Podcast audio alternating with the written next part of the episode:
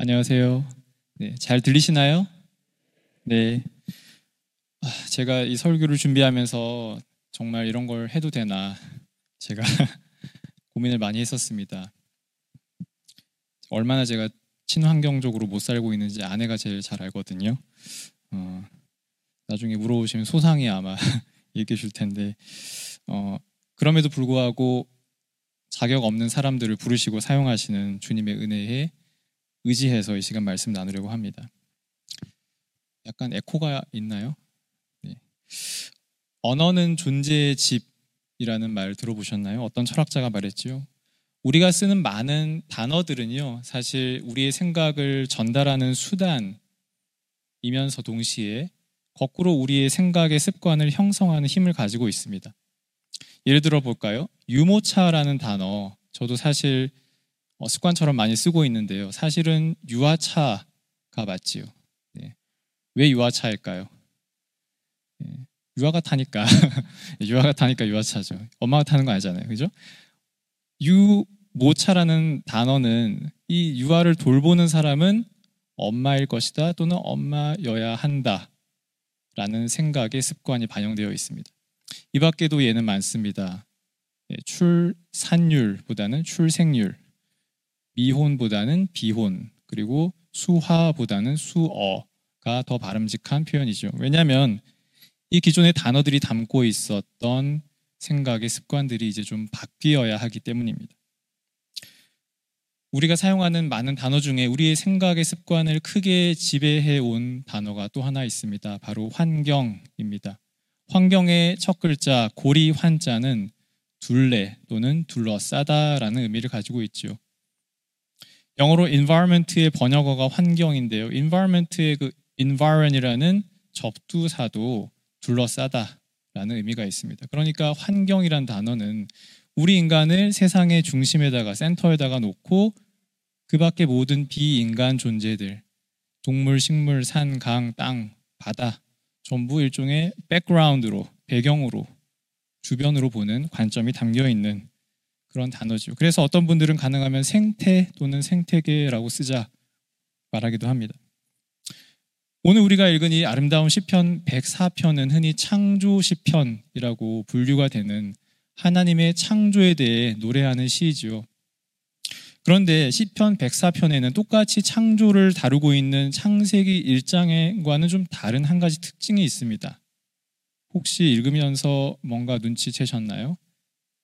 창세기 1장은요, 인간을 하나님의 형상이라고 부르면서 이 땅을 정복하고 다스리고 또 번성하고 생육하고 번성하라 명령하지요. 그런데 시편 104편에는 인간의 어떤 특별한 역할에 대한 언급이 거의 없습니다. 시편 104편이 노래하는 것은 하나님의 선하심과 능력과 은혜이지 인간의 특별함, 우월함이 아닙니다. 인간은 그저 무생명들과 함께 그리고 나란히 생태계의 한 부분으로서 조화를 이루면서 등장하죠. 무대의 주연이 아니고 여러 조연 중에 하나입니다. 특별히 백사편 시인은 이 땅에 모든 생명들의 필요를 채워주시는 그 하나님의 은총에 대해서 노래합니다. 10절, 11절 제가 오늘 어, 괜히 성경 번역본을 바꿔가지고 분란 일으켰는데 죄송하고요. 제가 한번 다시 읽어드리겠습니다. 주님은 골짜기마다 샘물이 솟아나게 하시어 산과 산 사이로 흐르게 하시니 들짐승이 모두 마시고 목마른 들나귀들이 갈증을 풉니다. 물은 생명이지요. 네, 물이 없으면 그 누구도 살 수 없습니다.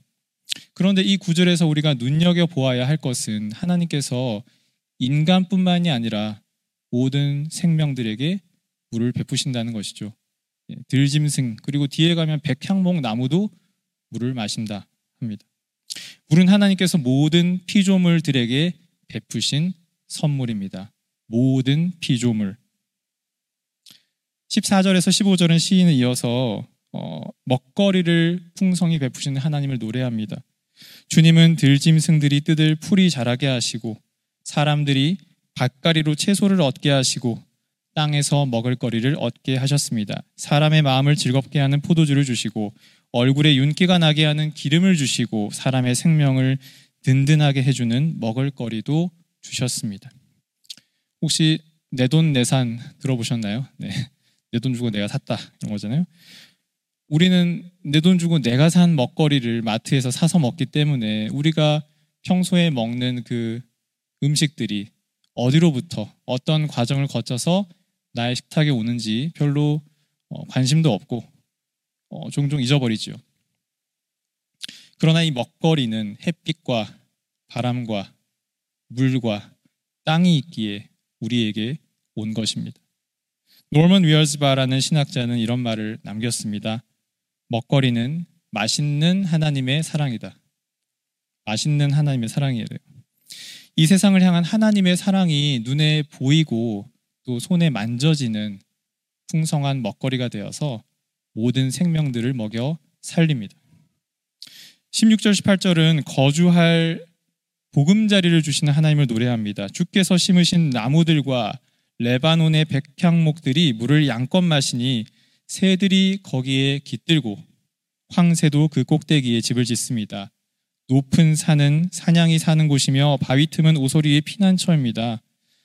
언젠가 손태하 목사님이 어, 환대를 설명하시면서 환대란 타인에게 자리를 내어주는 것이라고 예, 김영경 작가의 말을 빌어서 말씀한 적이 있지요. 하나님께서는 모든 피조물들을 이 창조 세계 안에서 환대하십니다. 그들을 위한 자리를 만드십니다. 공간을 만드십니다. 새들은 백향, 백향목 나무 위에 그리고 사냥은 산에 오소리는 바위 틈에 보금자리를 만듭니다. 하나님이 창조하신 이 공간 안에서 서로에게 기대어 자신을 내어주며 함께 살아가는 것이죠. 이 다양한 피조물들은 그러나 궁극적으로 창조주 하나님께 깊이 의존하고 있습니다. 27절에서 30절 말씀을 우리 같이 한번 다시 읽어 볼까요? 27절부터 30절입니다. 시작. 이 모든 피조물이 주님만 바라보며 때를 따라서 먹이 주시기를 기다립니다. 주께서 그들에게 먹이를 주시면 그들은 받아 먹고 주께서 공급하여 주시면 그들은 좋은 것으로 배를 불립니다. 그러나 주께서 얼굴을 숨기시면 그들은 떨면서 두려워하고 주께서 호흡을 거두어 들이시면 그들은 죽어서 본래 흙으로 돌아갑니다.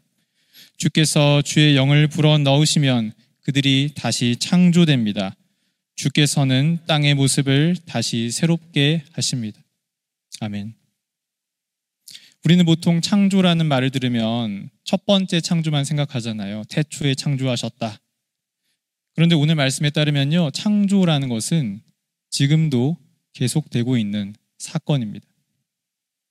하나님은 태초에 천지를 창조하시고 나서 뒤로 이렇게 sit 하셔가지고 그냥 아무것도 안 하시는 것이 아니라는 거죠. 하나님의 숨결, 오늘 말씀해 보시면은 호흡, 그리고 영, 이 단어가 사실은 같은 히브리어 단어 루아흐인데요. 하나님의 이 루아흐, 숨결이 모든 피조물들에게 깃들어 있습니다. 하나님께서 루아흐를 주시면 피조물이 살아 숨쉬고 그 루아흐를 거두어 들이시면 다른 존재에게 자리를 내어주고 다시 흙으로 돌아갑니다. 끊임없는 생명의 순환이죠. 헬라어로 오이코스라는 단어가 있는데요. 혹시 들어보셨나요? 오이코스는 집 또는 가정이라는 뜻입니다. 이 오이코스에서 나온 말이 바로 에베소서 3장 9절에 비밀의 경륜 할 때 그 경륜을 어, 번역되는 오이코노미아, 예, 오코노미야끼랑 헷갈리시면 안 돼요. 오이코노미아입니다. 제가 헷갈립니다, 보통. 오이코노미아를 이제 보통 성경에서 경륜이라고 하는데 좀 어렵잖아요, 말이. 그래서 저는 차라리 살림살이라고 부르는 게 어떨까 싶습니다. 우리 성도님들 다 살림 하시죠, 집에서? 네, 살림은 아마 모두 하실 거예요. 왜냐하면은 살림이라는 건 단지 밥하고 청소하고 빨래하는 굉장히 좀 젠더화된 여성들에게만 맡겨져 왔던 가사 노동을 의미하는 것은 아닙니다. 살림이라는 것은 가정이라는 작은 오이코스를 규모 있게 잘 운영하는 것이 바로 네, 오코노미야키 아니고 오이코노미야 살림살이이죠. 살림을 잘 한다 라는 것은 소극적으로 말하면은 낭비하지 않는 것이요. 적극적으로 말하면은 살리는 일이죠. 예, 생기가 돌아, 도는, 돌게 만드는 것, 살만 나게 만드는 것, 그것이 살림입니다. 오늘 시편 104편에 따르면요. 하나님도 살림을 하신대요. 예, 하나님도. 그냥 하는 게 아니고요. 살림 좀 많이 해보셨다고 합니다. 꽤나 잘하신답니다. 낭비도 안 하시고 모두가 살만 나게 살림을 하십니다. 하나님께서 살림을 하시는 이 오이코스가 바로 지구 생태계입니다. 하나님이 모든 피조물들의 필요를 채워주시고 그들을 기꺼이 환대하시는 장소. 그래서 모든 생명들이 공생공락하는 지구 생태계가 바로 하나님의 집 오이코스입니다. 이 오이코스에서 파생된 또 두 개의 단어가 있어요. 단어 이야기를 너무 많이 해서 죄송합니다. 오이코스에서 파생되었는데요. 하나는 경제를 의미하는 economy, 그리고 하나는 생태를 뜻하는 ecology라고 합니다. 경제랑 생태는 사실 굉장히 서로 동떨어진 것 같잖아요. 근데 사실 같은 뿌리에서 나왔다는 거죠. 결국 경제와 생태 둘 다 우리의 공동의 집, 오이코스인 지구 안에서 일어나는 일입니다. 경제라는 것도 생태계의 한계 내에서 지속 가능한 방식으로 이루어져야 한다는 뜻이겠죠. 그런데 오늘날 우리가 살아가고 있는 이 지구의 경제는 어떻습니까? 북아메리카 원주민 포타와토미족 출신 식물 생태학자 로빈 월 키머러는 다음과 같이 말합니다. 온 세상이 상품이라면 우리는 얼마나 가난해지겠는가? 온 세상이 끊임없이 움직이는 선물이라면 우리는 얼마나 부유해지겠는가? 또 이렇게 말합니다. 지구는 바람과 태양과 물의 힘을 공짜로 베풀지만 우리는 화석 연료를 캐내려고 지구를 파헤친다. 우리가 주어진 것만을 취했더라면 그리고 받은 선물을 돌려주었더라면 오늘날 대기에 대해 염려하지 않아도 되었을 것이다. 제가 보기에 이 키머러라는 분은요 정말 하, 어떻게 이렇게 어떤 그리스도인들보다도 훨씬 더 깊이 하나님의 살림살이를 잘 이해하는 분입니다. 하나님의 살림살이는 풍성함과 기쁨을 주지요. 사냥도, 오소리도, 새도, 인간도 모두 다 필요한 것들을 선물로 얻습니다. 물과 먹거리와 보금자리를 얻지요. 그러나 그 누구도 함부로 생태계의 한계를 넘지 않고 필요만 충족시키며 절제합니다. 내가 누리는 이 지구가 본디 내 것이 아니라 선물로 받은 것이고 언젠가는 돌려주어야 하기 때문입니다. 반면 오늘날 자본주의 경제는 어떻습니까? 환경운동가 나오미 클라인이라는 분은요, 자본주의가 본질적으로 지구와 전쟁을 벌이는 시스템이라고 말합니다. 전쟁을 벌인대요. 예.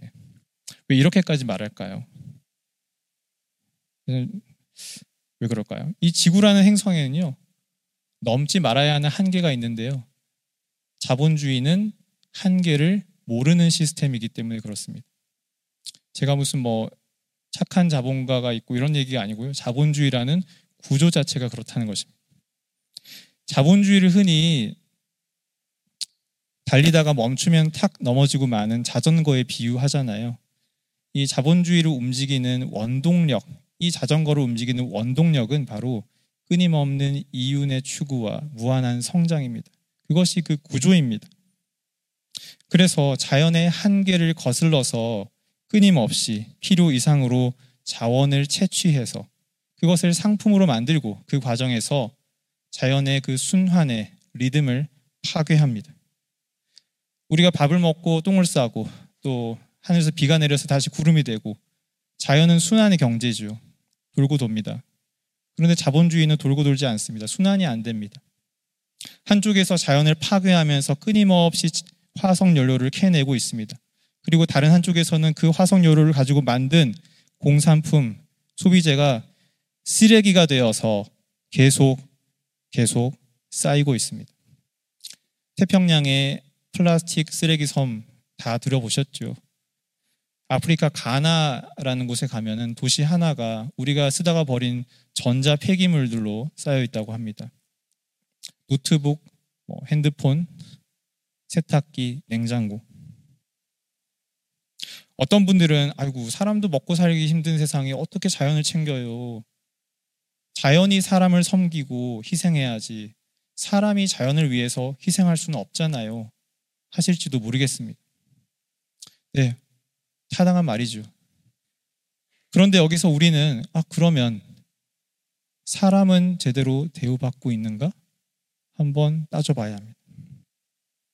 사회학자 지구먼트 마우만이라는 분은요, 이 자본주의 사회에서 쓰레기만 대량으로 폐기되는 것이 아니고 우리 인간 스스로가 인간 스스로가 쓰고 버리는 존재로 전락하고 있다 말합니다. 영어로 말하면 disposable한 존재가 되고 있대요. 자연을 귀히 여기지 않는 사회가 사람을 귀히 여길 수 있을까요? 땅과 바다를 어뷰주하는 사회는 사람도 어뷰주하게 됩니다. 예컨대 한국은 노동자들이 산업재해로 한 해에 2천 명씩 몸이 부서져서 사망하는데도 중대재해기업처벌법이 아직도 온전히 제정되지 않았습니다. 제가 오늘 그림을 하나 가지고 왔는데요. 예. 보시면은 글로벌 자본주의라는 기계가 이렇게 막 돌아가고 있고요. 인간과 자연을 어, 그곳에 갈아 넣어서 말 그대로 갈아 넣어서 소비재를 생산하고 그 과정에서 엄청난 환경 오염과 파괴와 온실가스가 배출되고 있죠.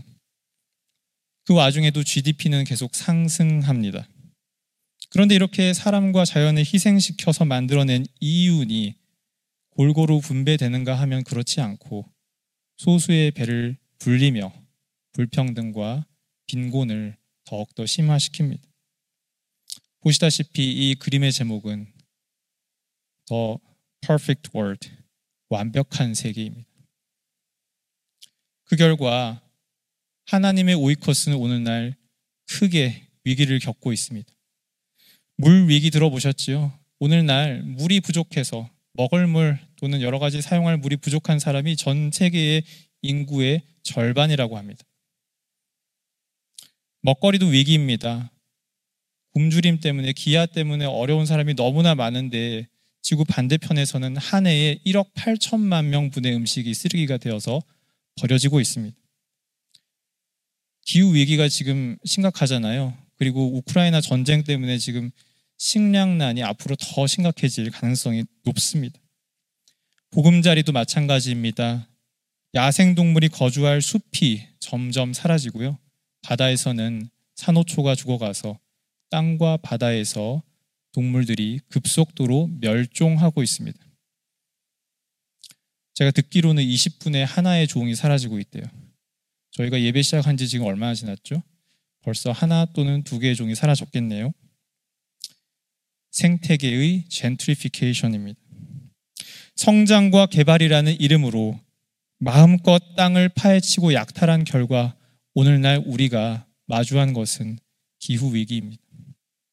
이 땅을 정복하고 다스리게 된 것처럼 보였는데 그 땅이 점점 병들고 있고 그 안에 거주하는 생명들이 죽어가고 있습니다. 이런 상황을 예견이라도 한 것처럼 선지자 호세아는 이렇게 말합니다. 이 땅에는 진실도 없고 사랑도 없고 하나님을 아는 지식도 없다. 그렇기 때문에 땅은 탄식하고 주민은 쇠약해질 것이다. 들짐승과 하늘을 나는 새들도 다 야위고 바닷속의 물고기들도 씨가 마를 것이다. 최근 유엔 보고서에 따르면은 매년 최소 900만 명의 사람들이 살충제, 플라스틱, 전자 폐기물 등의 독성 물질 오염으로 조기 사, 망하고 있다고 합니다. 코로나 사망자 수가 여러분 한 600만 명을 조금 넘는데요. 900만 명의 사람들이 매년 환경 오염으로 일찍 세상을 떠난다는 것이죠. 최근에 사람 혈액에서 미세 플라스틱이 검출되었다라는 소식도 아마 접하셨을 것입니다. 인간이 자연을 파괴하면 우리 인간도 결코 건강할 수 없다는 것은 팬데믹 이후를 살아가는 우리에게는 더 이상 뉴스가 아닙니다. 자, 그러면 어떻게 해야 될까요? 제가 아침부터 이렇게 우울한 이야기를 주구장창 늘어놓아서 죄송한데요. 이런 말이 있습니다. 유한한 지구에서 무한한 성장이 가능하다고 믿는 사람이 있다면 미친 사람이거나 경제학자이다. 예, 혹시 여기 경제학자는 안 계시죠? 예, 혹시 유튜브로 그럴 리 없겠지만 보시는 경제학자분이 계시면은 심심한 사과의 말씀드립니다. 근데 이 말을 한 사람도 사실은 경제학자예요. 예, 케네스 볼딩이라는 경제학자. 상식적인 주장이지요. 그렇지 않나요? 녹색 성장 많이 유행했던 말이잖아요. 지금도 사실 크게 바뀌지 않았습니다. 경제 성장도 하면서 동시에 기후 위기도 극복하겠다. 두 마리 토끼를 잡겠다. 마치 어, 나는 짜장면도 먹고 짬뽕도 먹을 테야 이런 말처럼 들리지만은 그거랑 너무 다른 얘기죠. 차라리 심각한 폐암 환자가 나는 항암 치료도 받고 담배도 계속 피울 거야. 그거랑 같습니다. 한국은 화석 연료에 의존한 고도 경제 성장을 통해 많은 풍요와 편익을 누린 것이 사실입니다. 그러나 기후 위기 시대에 우리는 진정 좋은 삶이 무엇인지, 인간다운 삶이 어떤 것인지에 대해서 다시 한번 질문해야 합니다. 성장 위주의 삶에서 이제는 벗어나서 한계를 받아들이는 법을 배워야 합니다. 어떻게? 어떻게 그렇게 할 수 있을까요? 이게 참 우리의 빈곤한 상상력으로는 어, 렵습니다 그렇지 않나요? 우리가 좋든 싫든 자본주의 나쁜 거 나도 알지. 그렇지만 뭐 어떡하겠어. 지구를 떠날 수도 없고. 우리는 좋든 싫든 이 체제 안에서 살아가고 있습니다. 그러나 큐티 하신 분들은 보셨겠지만 요한복음 17장에서 예수님께서 제자들에게 너희는 세상으로 보냄 받았지만 세상에 속하지 않았다고 말씀하십니다. 적어도 그리스도인이라면 세상 안에서 세상과 다르게 살아가는 것을 선택할 수 있지 않을까요? 다른 삶의 지향점, 다른 삶의 방식을 가지고 생태적 전환을 꿈꾸며 살아가는 Green Exodus가 가능하지 않을까요? 아니, 가능해야 하지 않을까요, 이제는?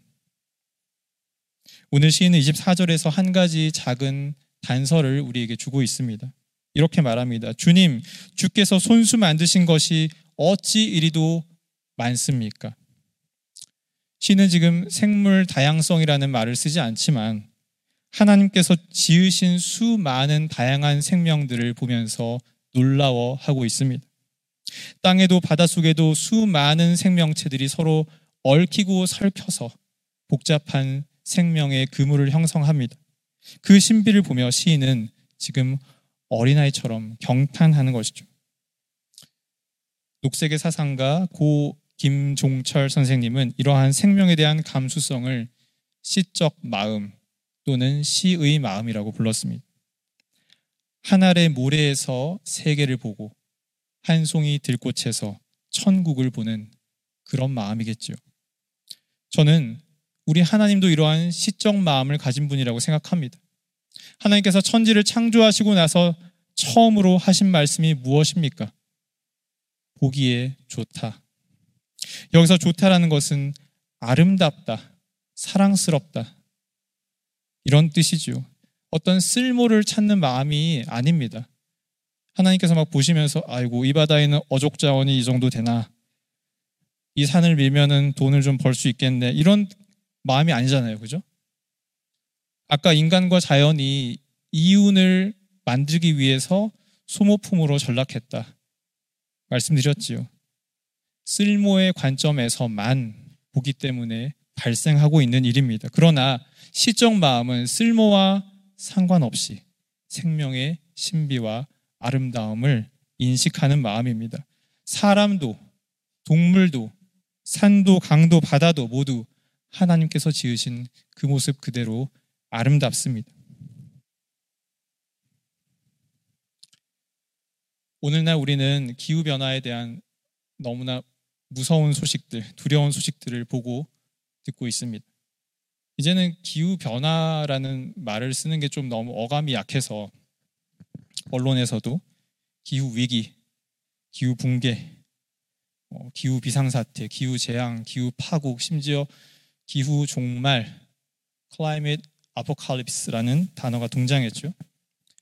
전 세계 과학자들이 참여하고 있는 어, IPCC라는 그 단체에서 만드는 보고서뿐만이 아니고 미국의 펜타곤 예, 국방부가 펴내고 있는 보고서도요. 이 기후 위기를 심각한 심각한 위기로 간주합니다. 2050 거주불능 지구 또뭐 육도의 멸종 이렇게 센 제목을 단 책들이 나와서 앞으로 인류가 살아남기 어려운 시대가 올 것이다 라고 경고하고 있습니다. 심지어 조너선 프랜즌이라는 소설가는요 2019년에 뉴요커지에 기고한 What if we stop pretending이라는 칼럼에서 기후 변화를 막을 수 있는 것처럼 pretend 하지 말고 그냥 받아들이자 이야기했습니다. 어차피 희망이 없는 것이죠. 어차피 산업화 이전 대비 2도 상승이라는 티핑 포인트를 넘을 수밖에 없으니까 이제 그냥 받아들이고 포기하고 그냥 거기에 적응해서 맞춰서 살아야 되지 않겠느냐라는 말입니다. 한편으로는 이런 흐름들이 너무 이해가 됩니다.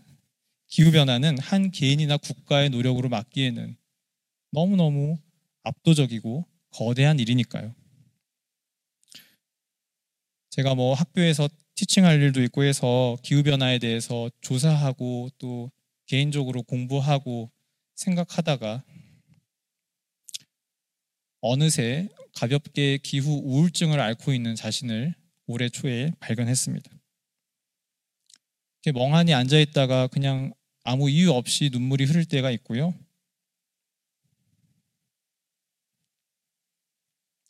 다섯 살도 안 된 아이가 앞으로 살아갈 그 미래를 생각하니까 한 명의 양육자로서 말할 수 없는 슬픔과 두려움을 느껴서 밤에 잠이 오지 않은 밤들도 있습니다. 우리 아이들의 미래가 불타고 있는데 슬픔과 두려움을 느끼는 것은 어쩌면 너무나 당연한 일이죠. 우리는 위기를 위기로 인식해야 합니다. 그러나 여러분, 두려움과 절망에만 머물러 있어서는 곤란합니다. 어쩌면 희망이 없다라고 말할 수 있는 것도 체념하는 것도 특권이기 때문입니다. 조너선 프렌슨과 같은 백인 중상층 남성 지식인들은 기후변화 불가피하니까 그냥 받아들이자라고 쿨하게, 아주 쿨하게 말할 수 있을지 모릅니다. 그러나 아이러니하게도 희망이 없다, 할 수 있는 게 없다라며 체념하고 냉소하는 사람들은 현지의 기후 위기의 근본적인 원인을 제공한 부유한 선진국에서 화석 연료에 기반한 안락한 삶을 누리고 있습니다. 그러나 바로 지금도 해수면 상승으로 고향을 잃고 기후 난민이 된 작은 섬나라의 사람들, 태풍과 산불과 가뭄과 홍수로 가장 고통받고 있는 남반구의 가난한 사람들, 그리고 아직도 살 날이 너무나 많이 남아 있는 우리 어린 세대들에게는 절망도 사치입니다. 이들은 이렇게 묻지 않을까요? 도대체 기후 정의를 위해 무엇을 했다고 체념하고 절망하나요? 우리의 절망을 가장 반가워할 것은 아마도 거대 석유 기업들일 것입니다. 여러분, 우리에게는 희망이 필요합니다. 물론 이 희망은 일론 머스크나 빌 게이츠 같은 사람이 말하는 그런 희망이 아닙니다. 현재의 풍요로운 삶을 1도 바꾸지 않고 자본과 기술력으로 기후위기 해결할 수 있다. 그런 거짓 희망이 아닙니다. 1991년 녹색평론의 창간사의 첫 머리에서 고 김종철 선생님은 이렇게 물었습니다. 우리에게 희망이 있는가? 30년이 훌쩍 지난 지금 이 기후위기 시대에 지금 요청되는 희망은 어디에서 올까요?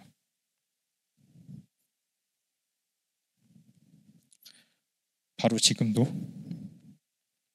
이 상처 있고 피 흘리는 피조 세계를 끌어안고 그 안에 거하시며 모든 생명들을 살리고 계시는 그 하나님의 살림살이에 저는 희망이 있다고 감히 말씀드리고 싶습니다. 아까 소개드렸던 식물 생태학자 로빈 월 키머러는 이렇게 말합니다. 상처 입은 세상조차도 우리를 먹여 살리고 있다. 상처 입은 세상조차도 우리를 떠받치고 우리에게 놀라움과 기쁨의 순간을 선사한다. 나는 절망이 아니라 기쁨을 선택한다. 그것은 내가 현실을 외면해서가 아니라 기쁨이야말로 돼지가 매일같이 내게 주는 것이며 나는 그 선물을 돌려줘야 하기 때문이다. 저는 한 명의 목사로서 이렇게 덧붙이고 싶습니다. 상처 입은 세상조차도 하나님이 돌보시는 오이코스입니다. 우리가 어떻게 살든 상관없이 하나님께서 다 해결해 주신다는 뜻이 아닙니다.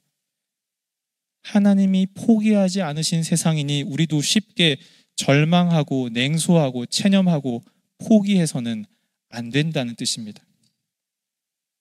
하나님의 오이코스가 베푸는 그 풍요로움과 기쁨과 아름다움을 온전히 음미하고 주목하는 것이야말로 현재의 기후 위기를 낳은 병든 세상을 치유하는 가장 가장 근본적인 길입니다. 하나님께서 돌보시는 이 피조 세계의 신비를 바라보며 주님, 주께서 손수 만드신 것이 어찌 이리도 많습니까? 라고 경탄할 수 있는 그 시적 마음이야말로 지금 너무나 절실합니다. 창조의 아름다움에 눈뜬 사람은 더 이상 쓸모의 잣대로만 지구 생태계를 바라보지 않을 것입니다. 우리의 삶을 돌이키고 병든 정치 경제 시스템을 바꾸어서 하나님의 살림살이를 닮아가게끔 만들려고 애쓸 것입니다. 소비주의의 삶을 거부하고 불편함을 감수할 것입니다. 경쟁보다는 돌봄을, 성장보다는 나눔을 추구하게 될 것입니다. 자연도 사람도 안식을 누리는 세상을 만들려고 할 것입니다. 기후 약자들을 위한 기후 정의를 추구할 것입니다. 이것이 바로 생태적 회심이라고 저는 생각합니다. 서당께 3년이면 풍어를 읊고 식당께 3년이면 뭐 하죠? 예, 라면 끓이죠. 저도 손태한 목사님하고 어느새 3년이 넘었더라고요. 그래서 오늘 저도 시를 한 편 소개하면서 설교를 예, 마무리하려고 합니다. 근데 저는요 시랑은 담쌓고 살아서 어려운 시는 모르고요. 어, 동화 작가 권정생 선생님이 쓰신 동시 모래밭에 읽어드리겠습니다. 미니는 이만치 크게 우리 예배당, 준이는 더 더 크게 하나님 집, 햇볕 쨍쨍 여름 한낮, 두꺼비 집 질까 군뱅이 집 질까, 영희는 조그맣게 아기 예수의 집, 사과나무, 감나무, 꽃포기도 심고. 물총새 날아가는 냇가 모래밭에 에덴 동산이 만들어졌다. 햇볕이 쨍쨍한 여름 한낮 아이들이 냇가 모래밭에 앉아 모래로 집을 짓습니다.